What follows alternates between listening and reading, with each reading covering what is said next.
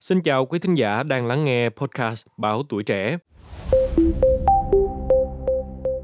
Bất cứ ai trong chúng ta khi bắt đầu hành trình tìm kiếm nhà ở thì rõ ràng rằng vị trí luôn là một trong những yếu tố quan trọng nhất để cân nhắc việc có nên chọn mua hay là không. Những địa điểm thường không ai mong muốn ở gần, ví dụ như là Nghĩa Trang hoặc là sân bay, bởi những nơi này được cho là có thể làm giảm giá bất động sản và giảm thu hút sự quan tâm của người mua. Vậy thì điều gì sẽ xảy ra nếu bạn sống ở gần những địa điểm đó? Liệu điều đó có còn đúng cho đến ngày hôm nay hay không? Bà Bironi Onin, đại lý của Brisbane, Úc, đã bán 8 ngôi nhà cạnh nghĩa trang Tuong và bà đã cho biết rằng hầu hết thì mọi người không cảm thấy phiền lòng khi ở gần người chết. Bà Onin còn nói rằng rất nhiều người mua sẽ pha trò về việc họ đang ở trung tâm thị trấn chết hoặc những người hàng xóm yên lặng như thế nào khi họ đi qua.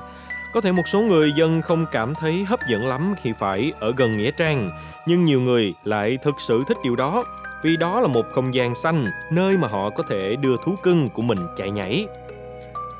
Một ưu điểm lớn khác của việc có nhà ở cạnh địa điểm này là giá có xu hướng thấp hơn một chút so với mặt bằng chung.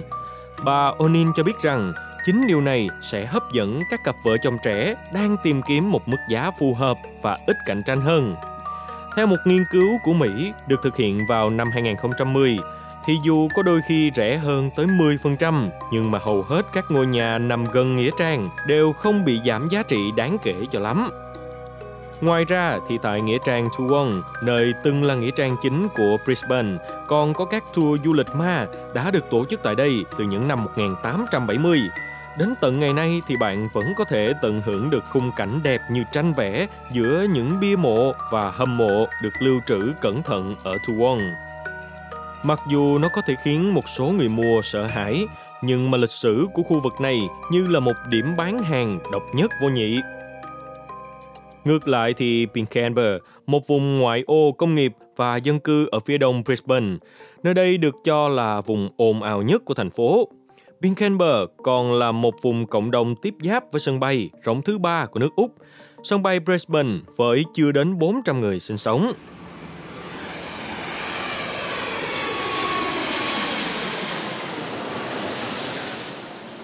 Ông Terin Budwiso từng chuyển đến khu vực này 40 năm trước và đã tận dụng giá nhà tương đối thấp ở Pinkenba để có được một căn nhà ở đây.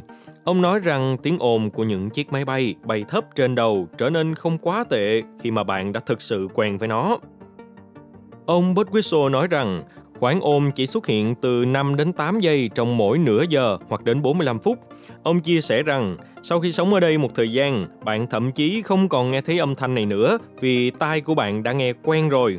Ngoài sân bay Brisbane thì cư dân của Pinkenber cũng còn một người hàng xóm ôm ao khác, đó chính là một nhà máy xử lý nước thải gần đó.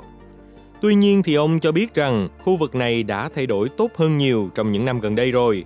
Tất cả là nhờ có các quy định chặt chẽ hơn đối với cả sân bay và nhà máy xử lý nước thải, và điều này đã giúp cho chất lượng cuộc sống của người dân được cải thiện rất nhiều.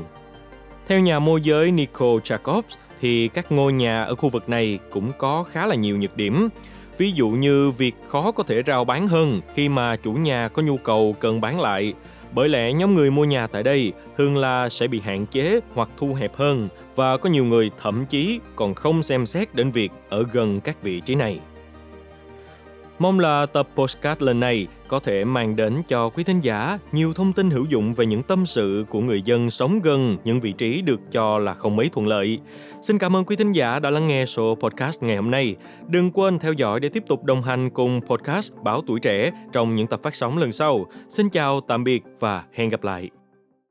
thank you